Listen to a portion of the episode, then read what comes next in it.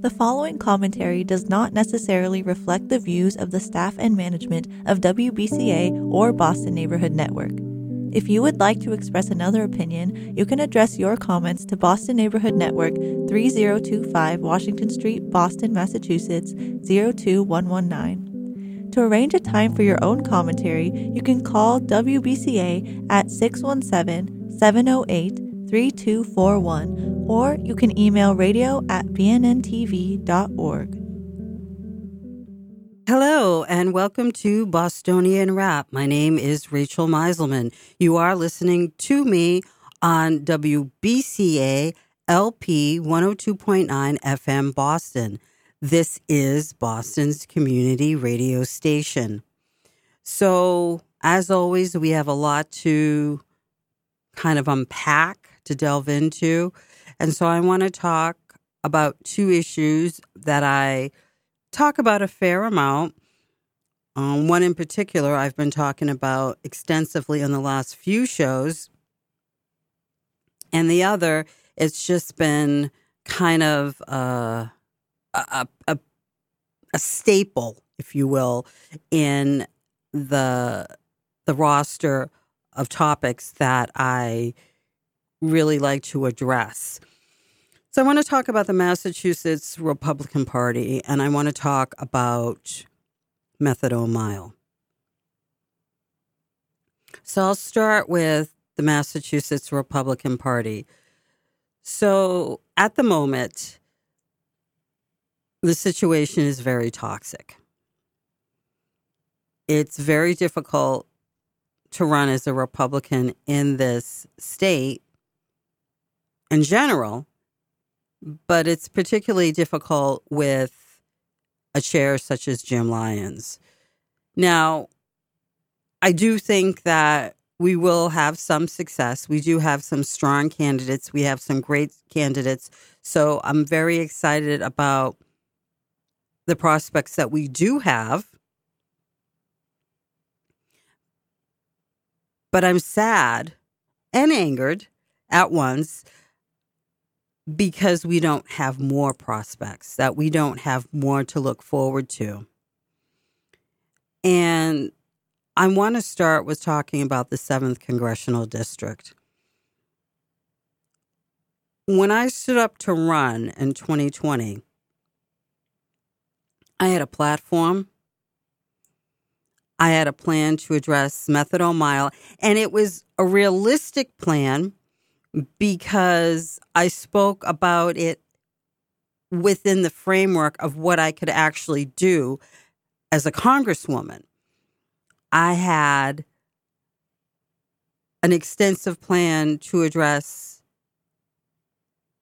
the educational issues that we are, have been experiencing that are particularly, I think, grave and it was called or is called Foundation 10.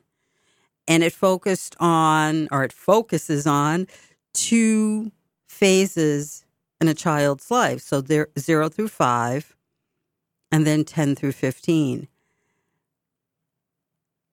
And I just I went into such great detail with my plans.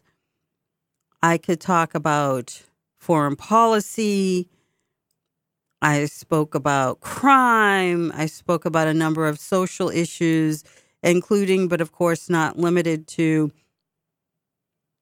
food insecurity, bigotry of different kinds, eh, just the overall quality of life and what I saw as ways to improve upon it in the district. And people who are less familiar with Massachusetts politics, but know that it's very much a blue state, but that doesn't mean it's a left wing state. It's just, it's a very blue state. And I'll explain that with a small parentheses. When you don't have candidates to run ever people certainly can't vote for what they don't have. They can't make a choice based on what they don't have. So, of course, we field candidates, we, you know, the Massachusetts Republican Party for the four year statewide offices. But in some parts of the state, like mine, there are very, very rarely um, Republican candidates that stand up to run. And it really is a terrible shame. It is a terrible shame because I'm tired of politicians like Annissa Essaibi George, former Boston City Councilor Annissa Essaibi George, and current Boston City Councilor Erin Murphy, who will regurgitate what are Republican talking points, talking points that appeal to a more moderate conservative crowd. And these two women are neither moderate nor conservative. I would rather someone who actually goes through those talking points and does it from a place of conviction than have people who are just going to just talk about things because it in, in such a way to appeal to a certain demographic. I just I'm tired. And I think that's going to be what people pick up on throughout this show is that I'm tired. But to get back to the point that I was making, in this part of the state, we never, ever have Republican candidates. Uh, maybe once in a great, great, great, great blue moon, we'll have someone to stand up. But it's pretty much for city council. And again, even that's rare. And there's no need of it, there's none. But the reason why I spoke about everything that I did when I ran for Boston, uh, Boston City Council, when I ran for Congress, is because I didn't just stand up to run. I didn't run on a whim, a lark. I took it very seriously. And I went well outside my comfort zone. And I know that had I not stood up to run in 2020, there would have been no candidates, let alone three or four, because there were. There were no less, I kid you not, there were no less than four Republicans. And quite frankly, that disgusts me because we routinely ignore this part of the state. If I actually took all the different elected offices and went talked about them went, went down a list one by one I'm pretty sure that most of those offices we haven't seen a Republican candidate for them in 20 to 30 years. Such is the situation in this part of Massachusetts, right here in Boston and the surrounding areas, but particularly here in Boston. Yet when I finally stand up to run, there are three or four people who stand up to run as well. And it's the typical we want to keep the pond small because we want to remain big fish mentality that far too many Republicans have. And incidentally, these are the same Republicans that if you were to ask them why they were Republican, they really couldn't give you any kind of meaningful answer. But I suppose that's a topic for another time. But again, I am describing everything that I did to prepare, that I offered, that I proposed when I stood up. I spoke about, was ready to speak about all the municipalities in the congressional district, as one would hope to see, as one would expect. Yet, the Massachusetts Republican Party, the people that they've backed, have been particularly bad. I mean, really, really bad. So much so that it's actually insulting. Because the party, under its current leadership, it's saying that we don't deserve real representation. We're not taken seriously, our needs and concerns. And now, of course, I'm not speaking as a Republican, a proud Republican. I'm speaking as a proud Bostonian. But obviously, the idea is that we don't deserve anything serious. We don't deserve any kind of real representation.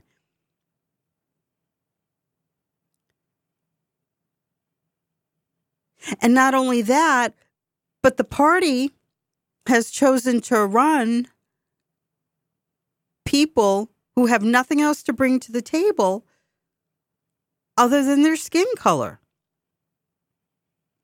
And I have a problem with that. Now, I'm going to say that obviously we need diversity in politics, but I'm not just talking about racial, ethnic, and gender, you know, seeing more women. I'm also talking, obviously, politically and intellectually.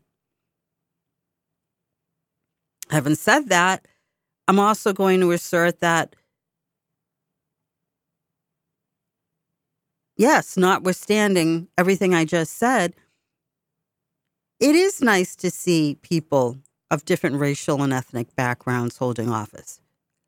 But here's the thing regardless of color, regardless of ethnicity, regardless of political or intellectual pro- proclivities, one has to be able to say, these are my qualifications for the office that I seek. Rayla Campbell does not have qualifications really for any public office. She doesn't seem to understand the different levels of government and how they work independently, but also how they work together. That's another thing. I wanted to be sure when I gave answers to the people whose votes I sought that I could give them realistic answers. So I want to draw people's attention to the point I made about what I could do, say, regarding methadone mile within the capacity of being a congresswoman. It's very important to give answers that mean something, that are accurate. So, substantive, accurate. I don't want to just talk. I don't want to deflect. I don't want to pander. I don't want to do any of those things. I didn't in 2020. I didn't before 2020, and I'm still not doing it, and I never will. I wanted to give good, smart answers. So, again, I took the time to brush up on just how the different levels of government work together and what I could do to maybe make things work a little bit better. However big or small my contribution could have been, I wanted to be part of making things better overall. So, yes, I put a lot of thought into running. And it's funny for me to see now all these people who talk about the different levels of government you'll hear uh, a Boston city councilor talking about money coming from the federal government and you know what he or she is going to do with that money or what he or she's going to do with that money what he or she would like to advocate for in terms of where that money should be spent where it should be allocated. That's that's a more appropriate way to phrase it but yeah, I really I stood up and I I tried to do something good. I I tried to run a campaign of substance and I was very much a one woman show. Very much so. And we'll talk about that a little bit later. But the point, again, is that Rayla Campbell, she was run by the party in 2020. She literally has no qualifications. She, she literally had no qualifications for Congress. Didn't know any of the issues. Didn't even know about, you know, the growing sentiment back the police, defund the police. She wasn't even aware of, you know, the different conflicts, the different debates of the day. Nothing she just stood up and said, Hey, I'm going to run for office. And initially, she was going to run for state rep, but she was recruited to run against me, to kneecap me. Now, I'm sure there are people who are, who are listening and saying, What? Come on. But, you know, I, I come with receipts. I don't just make statements. I don't delight in being a bomb thrower. Never have. If I say something, it's because I have reasonable, I have, you know, a, a good reason. I have a reasonable belief that something is true. I have some proof that would certainly speak to the veracity of my perspective of how I saw a particular thing occur or what I think is happening, what I think is occurring. So I don't just throw out statements. Now, I also say, or should I say, respect that there are not only going to be people who might say, ah, come on, Rachel, it can't be that bad. Was she really recruited to sabotage your campaign? And then you might have people who would or will vigorously contest that. They will do their utmost to refute what I said. And you know what? All of that's fine because this is the marketplace of ideas, freedom of thought. And so, my goal in doing this show and doing television, and all the years that I've been doing Bostonian rap, and I started in 2008, and a little bit of trivia. I actually started off as a music show. That's right, because I absolutely love music, different types of music. Um, but then I transitioned to doing talk. But in all the years that I've been doing Bostonian rap, uh, I've always tried to be fair. And I invite people to engage with me. If you don't agree with what I'm saying, then, you know, let's sit down or reach out, you know, offer your perspective. I, I mean, I expect it to be reasoned. I don't expect it to be uh, someone just insulting me or, or, or, you know, shout, you know, the online version of shouting at me, or, or heaven forbid if we're in person shouting at me, uh, you know, but it's, it's, it's a marketplace of ideas, and I respect that and I value that. So I I always welcome what other people um, want to say, what they want to contribute to the conversation that I either wholly initiated or partially initiated. But yeah, I'm going to assert that Rayla Campbell was recruited to kneecap me. One thing that's a little harder to refute is that Jim Lyons never mentioned me. He never promoted me. And when media outlets such as Bo- the Boston Herald, and then you, of course, have the New Boston Post, which is a, a smaller online publication and it caters to a conservative audience. The New Boston Post just, you know, Rayla Campbell is the only candidate running for office. Oh, okay. The closest I got to getting a mention by the Boston Herald was when Lisa Kashinsky, at the time she was working for the Boston Herald, she's a local reporter for those who are less familiar with uh, the local media scene. Uh, she was the closest, she, she came the closest to actually mentioning me. And all she said was Rayla Campbell was the preferred candidate, which of course implies that there is another candidate or candidates. I say all this, it's not about, and I'll be brutally honest, it's not about being bitter because if it had been a hard fought race, then that's what it is. It's a hard fought race. But this is something else. And there was a lot of malice there was a lot of underhanded behavior.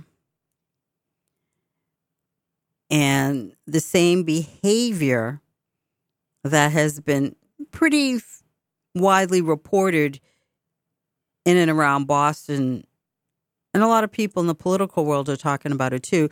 The behavior, the shabby behavior that uh, Republican state candidate, uh, Republican uh, candidate for state auditor Anthony Amore is is facing, um, being met with.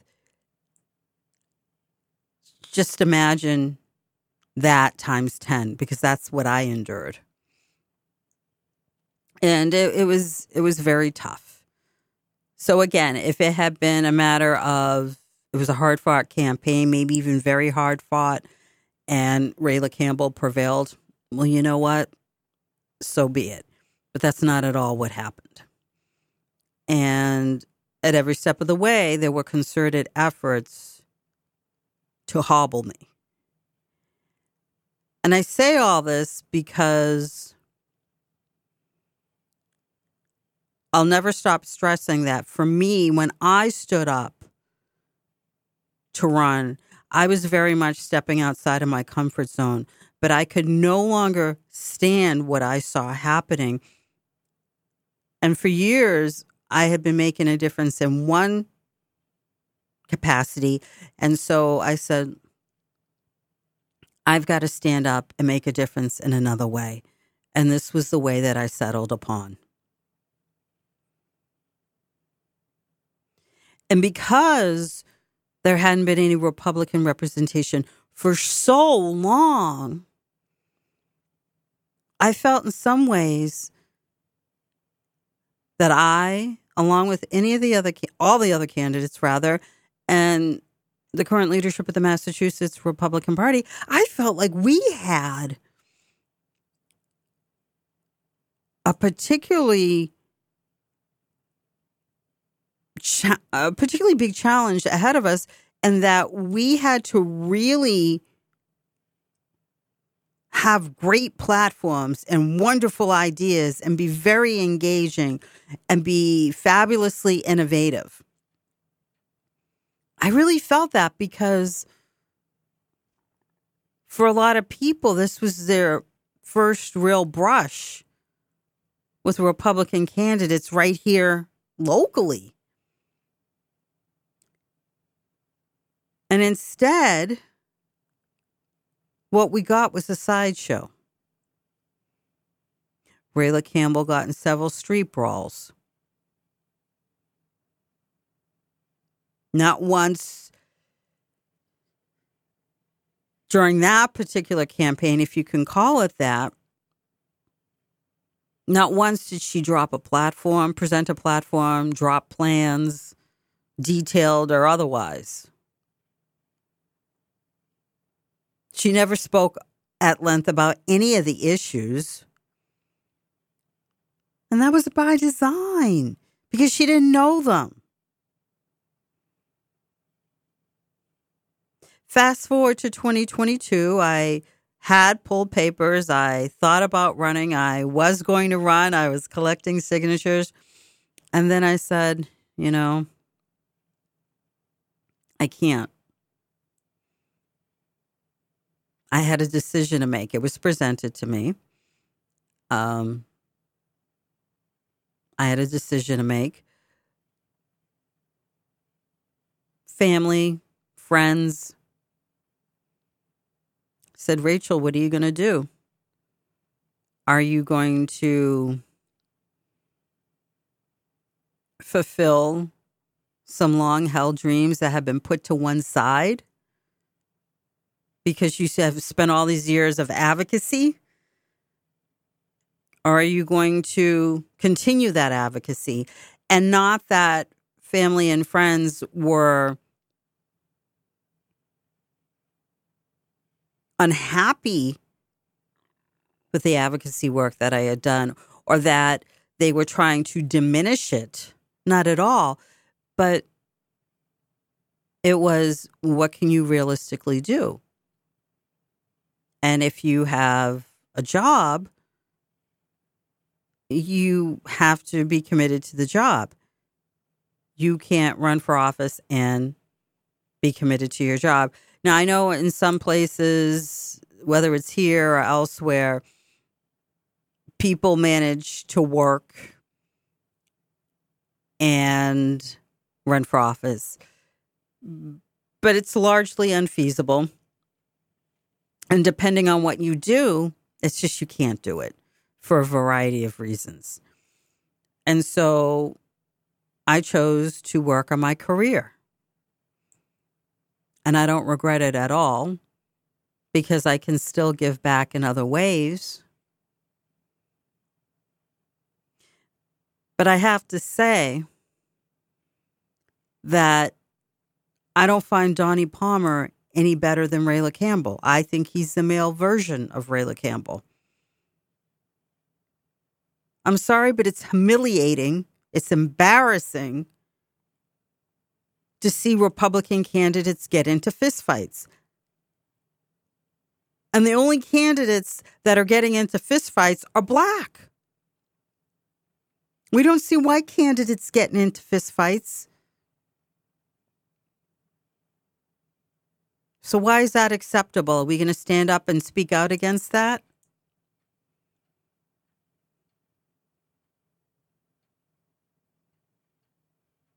And are we going to stand up and speak about what is really an even bigger issue?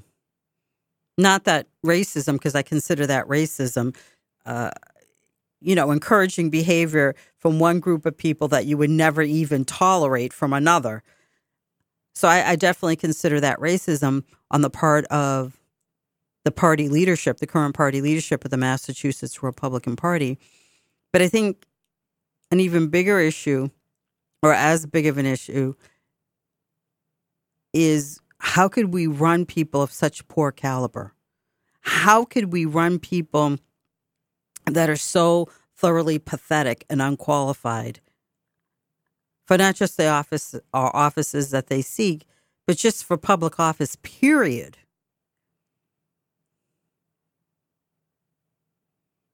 And I'll remind people, I'll, you know, I, I said people.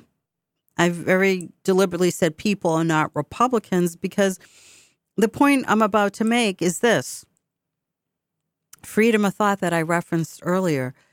We have that. We don't, we can be party members of a party. We can be counted among the party faithful.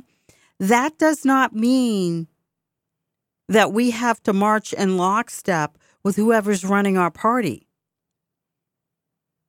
or the leaders.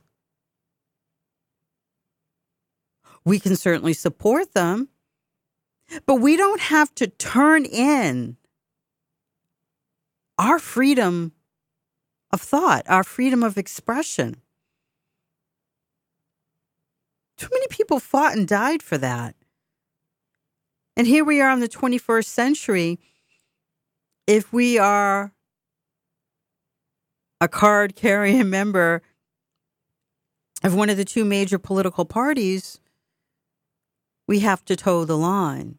But to the point where our voice becomes non existent, it's muted. That's particularly true with the Republican Party right now. And so what I see is a party with a figure, with a uh, uh, uh, with a chair. Jim Lyons, no coherent messaging.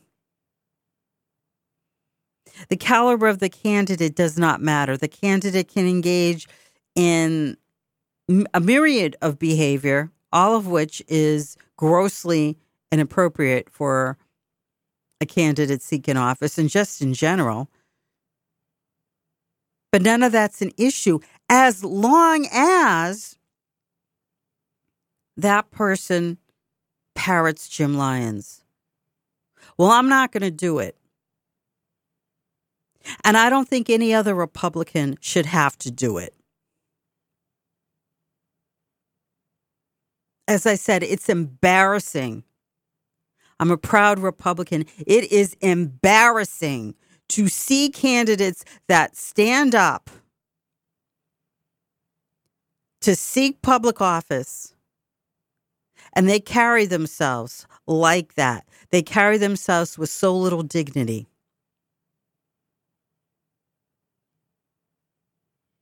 They have no ideas, again, no platform, no relevant experience for the job. But they're fine and the finite resources that the party has is funneled toward these candidates. It's a disgrace. And mark my words, after November 8th, between November 8th and January, which will which will uh, be the the time for voting for a new party chair. I believe it's in January. It's it's going to be it's going to prove very interesting. It's going to prove to be a very interesting period. So I trust that it's it'll be in January. We'll see. But the bottom line is this we need change. We need change. You know, I noticed Maura Healey's been, you know, using some of the talking points of Chris Doughty, who, of course, was the other Republican candidate for governor, far superior to Geoff Diehl. Far superior. Now, again, you know, someone can listen to this show and say, you know what, Rachel, I admire your passion. You obviously care. but I just simply don't agree with you. And you know what? Again, that's fine. I'm not inviting people to agree with me. I'm inviting people to entertain my perspective and to engage in dialogue with me and others who might share my ideas, the same ideas as I do, on a particular topic. Because I'm not going to meet someone, or I have yet to meet someone who agrees with me on everything. But yes, the matter at hand, I'm going to keep on saying this. We need a viable second party. We don't have one. We are a one party state. And the Republican Party needs a chair that's ethical, that acts without malice, that understands that his job is not to parse who is a Republican and who is not. And I actually got that from Kirsten Hughes, who, of course, was the chair of the Republican Party just before Jim Lyons. And I remember very clearly her saying that. It's it's like I'm seeing her right now saying it. And it was at a debate uh, when she first ran for chair of the Massachusetts Republican Party. And she said that's not the job of the party chair to parse who, and I remember her hand gestures too, to parse who is a Republican and who's not. And Kirsten was right. Kirsten was spot on. And we just need someone at the ch- at the helm who is just going to act decently who understands the value and respecting others and by extension respecting their individual perspectives. Now what I want to do is I want to I want to talk a little bit about methadone mile now. Uh, we do have a, a, few minutes, so we can do that. I'm going to go to a quick break, uh, and then we'll come back. And like I said, we'll talk about methadone mile. And that's a subject that really uh, it I become very animated uh, when I talk about that, and and I have a lot to say. So uh, that that'll definitely be a segment to listen to. So don't go too far. Uh, so, but let's go to that quick break and then we'll come back and we'll just jump right on in. 이거는 내 버스턴 억양이에요. You hear that? This is my Boston accent. This is my Boston accent. Yeah, it is. Shh. This is my Boston accent. This is our Boston accent. Hear it for yourself, discover your own. This is Boston, and we are all inclusive. Melissa from Michigan. I work an extra part time job serving lunch at my child's school, but I still can't afford to put food on our table. Daniel from California. Choosing whether to pay the rent or pay to fix the car to get to work doesn't leave us with much at all. Now we can't even pay for meals. Hunger is a story we can end. End it at feedingamerica.org. Brought to you by Feeding America and the Ad Council. Hello, and welcome back to Bostonian Rap. So, that girl who's been ranting, well, hopefully it didn't come across as a rant, who's been talking to you uh, for the last, say, 45 minutes, 40, 45 minutes or so. It's me, Rachel Meiselman, uh, coming to you every week from WBCA LP 102.9 FM, Boston. This is Boston's community radio station. So here we go uh, in the last bit, the last few minutes of Bostonian rap. I want to talk about methadone mile. Now, when I went down there in 2020, and this was part of my campaign for Congress, I did a live down there. And people were like, whoa, what's this? Now, there had been people who have been talking about methadone mile or aspects of methadone mile, but it was pretty much focused around the proliferation of needles. There was some talk about the crime, obviously the addicts, but a lot of the talk was the needles and our green spaces not being places where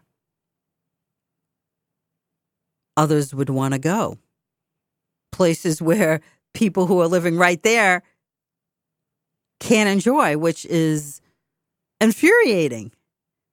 Imagine not being able to enjoy a precious resource in your neighborhood because of people who are not from there, which is basically what is going on on Methadone Mile because many of the people that are there are from other parts of the state or other states. And that's because someone thought it was appropriate thought it was a good idea to talk about how many resources Boston has. Well, let me tell you something. At this point in time, Boston does not have resources. It does not. At the very least, it doesn't have resources to the extent that city leaders and elected officials have been claiming. And the way we've been framing the talk about methadone mile, it's also it's it's maddening. We talk about addiction and homelessness. We should not do that.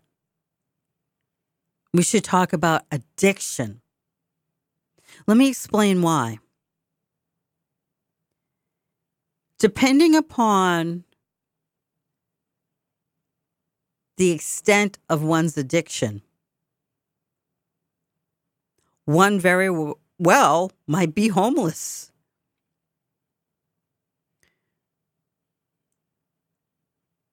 But not being housed, not having a home because of a ferocious, ravaging addiction is not anywhere near the same as being homeless because the cost of living is so exorbitant in Boston and throughout Massachusetts. In fact, there are other states, at least there's at least one other state, Ohio, and some of you might remember this, Chris Doughty, he raised this issue that there's even at least another state or states that have decided to recruit members of Massachusetts workforce because it's recognized that people are well trained here. The access to education, the plethora of educational opportunities. And so that's yielded obviously some very profund uh, fruit. It's it's it's it's created a sizable workforce that really just allows Massachusetts to be able to do so many different great and wonderful things. But because of the cost of living, a lot of people are choosing to go elsewhere. And also, people are choosing to go elsewhere because they're tired of not having that representation. Isn't that funny? Not as in ha ha, but funny as in sad that people are also leaving because of the lack of political representation. And we're talking about people who come from parts of the Commonwealth where they do have the odd state rep, representative, or state senator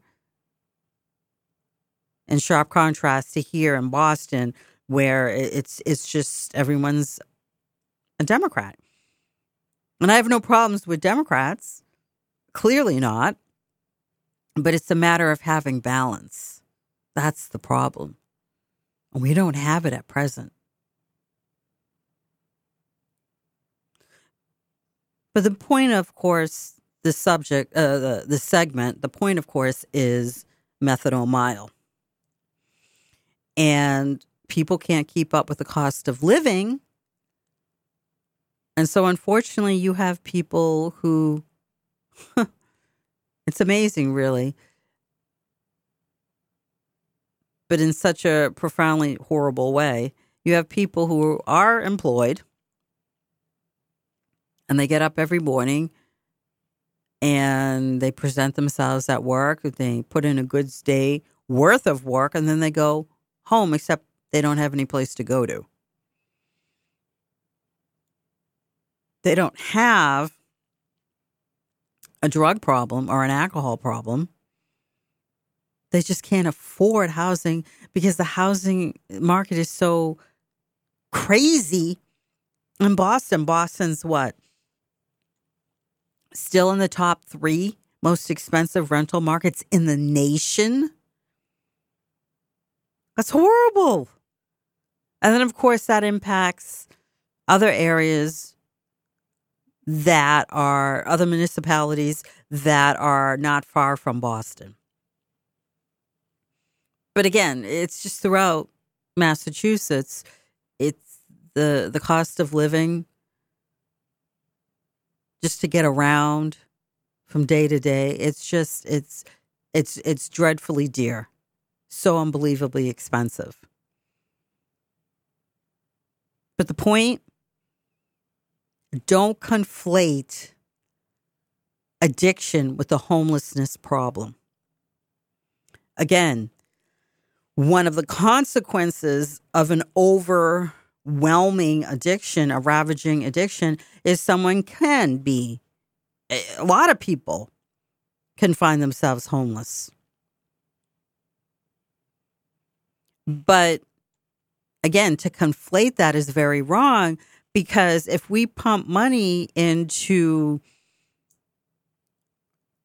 a, a group of buildings and house people who are addicts, who are in the throes of a, of a terrible, a terrible fight, what is that doing for the people who don't have addiction problems but just can't keep up with their day to day expenses because everything has has become so as I said, dear, so expensive. So that's one thing. Another thing is what I noticed is after I went down there, it wasn't long before other people found their way down there. And some of the people, as I said, they have been saying they hadn't been they hadn't been silent. They uh, they hadn't been absent. They, they were there, but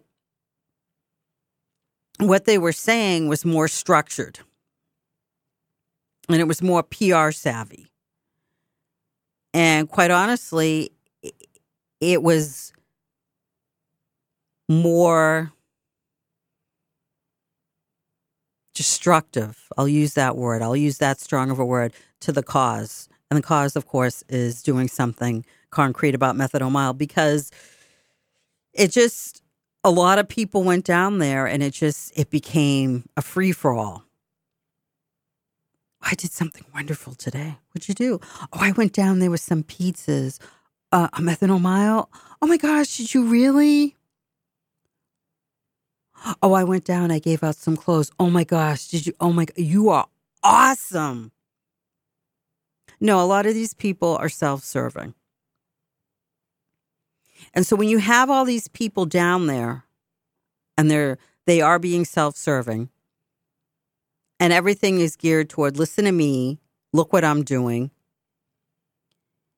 it becomes hard for the people who actually do know what's going on, like the police for instance, and a few, I don't know if you'd want to call them activists, but people who are, shall we say, aware and present, but not as obsequious about it.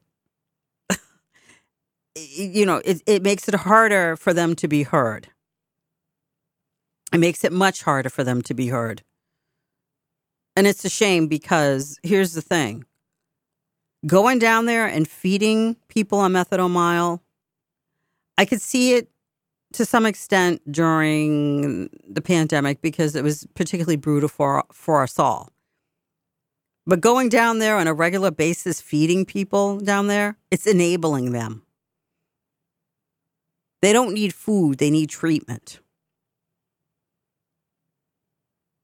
They don't need clothes. Well, I mean, some of them do need clothes, but my point, of course, is that they need treatment.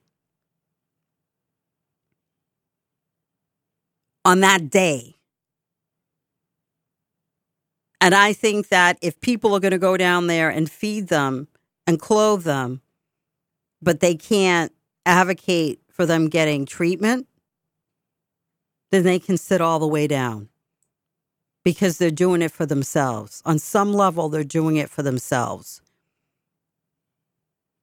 And as an extension of that point, if they can't talk about the whole ecosystem of methadone mile, the schools, our poor little babies that have to see this. Can you imagine a seven year old having to see people stumbling around as if they were extras in a zombie movie. How is that appropriate for children? In fact, there are two uh, schools right there on Methadone Mile that are attended by elementary school age children. One of the one of the schools has a needle. Uh, what would you call it? It's it's uh, it's it's um a bin, if you will, and you can deposit your needles there. Who thought that was a good idea? Really, no. Who thought that that was a good idea? That's disgusting. What are you saying about the value of that school and the children and the educators in it? What are you saying about what they are worth? And then there's another school that's just right. I mean, the schools are like, they're like, what, a, a two minute walk, if that, these schools, uh, one from the other. Um, but there's the other one uh, is actually facing a park that uh, regularly features people shooting up, um, publicly urinating or defecating. It's just, it's, again, it's, the city's allowed this. Many of our elected officials have allowed this. And it's, it's appalling. And I don't, quite frankly, know how some people get to bed at night. I really don't. Because as an elected official on the city council or on Beacon Hill or in the mayor's office, you are in a position to say and do something. I love how people are always talking about the police, the police, the police, the police. Let me tell you a little something. If it were not for the police, Methadone Mile, all these people who want to go down there with their food and clothes, they wouldn't be able to do it. Okay? Thank the police. Thank the police for keeping it the place from totally erupting into absolute unmitigated chaos. You know, I said during my 2020 campaign that the only thing standing between our streets in chaos, methadone mile in chaos, is our men and women in blue. And that's still true. But you can also thank the politicians for doing nothing. And this latest focus on Clifford Park, which is a green space, a park uh, on Methadone Mile, why are we focusing on Clifford Park? It's not Clifford Park. For my friends, I know two wonderful people who live right there, and my heart breaks for them, and I pray for their safety all the time. And they should be able to enjoy that park. It is in their neighborhood. It is a resource. It is a precious resource that they should, again, be able to enjoy. But the issue is not Methadone, uh, Clifford Park, rather. It's Methadone Mile and the whole ecosystem. What about the businesses? What about the businesses that are losing money because people don't want to go shop there or eat there? because of everything that's happening. Um, the businesses that are losing merchandise, retail, because why? It's being stolen. And then they further have to cut into their profits by hiring security. And as bad as it is, a methadone mile, Apparently, it's not bad enough for these do nothing, good for nothing politicians. Because why? Because we have another methadone mile. And get this, cats and cadettes, it's right around City Hall. That's right. In downtown Boston, we now have a second methadone mile. And absolutely no one, and I mean no one, is talking about that. The only one who was acknowledging that was Sandy Zamora Calix, who ran for sheriff, and myself and maybe one or two other people. The time to do something is now. And I applaud Michael Flaherty for calling an emergency hearing. But that's got to be the first step. So much more needs to be done. But that's all I have time for. I thank you so much for listening. And I hope to hang out with you, of course, next week. The preceding commentary does not reflect the views of the staff and management of WBCA or the Boston Neighborhood Network. If you would like to express another opinion, you can address your comments to the Boston Neighborhood Network at 3025 Washington Street, Boston, Mass. 02119.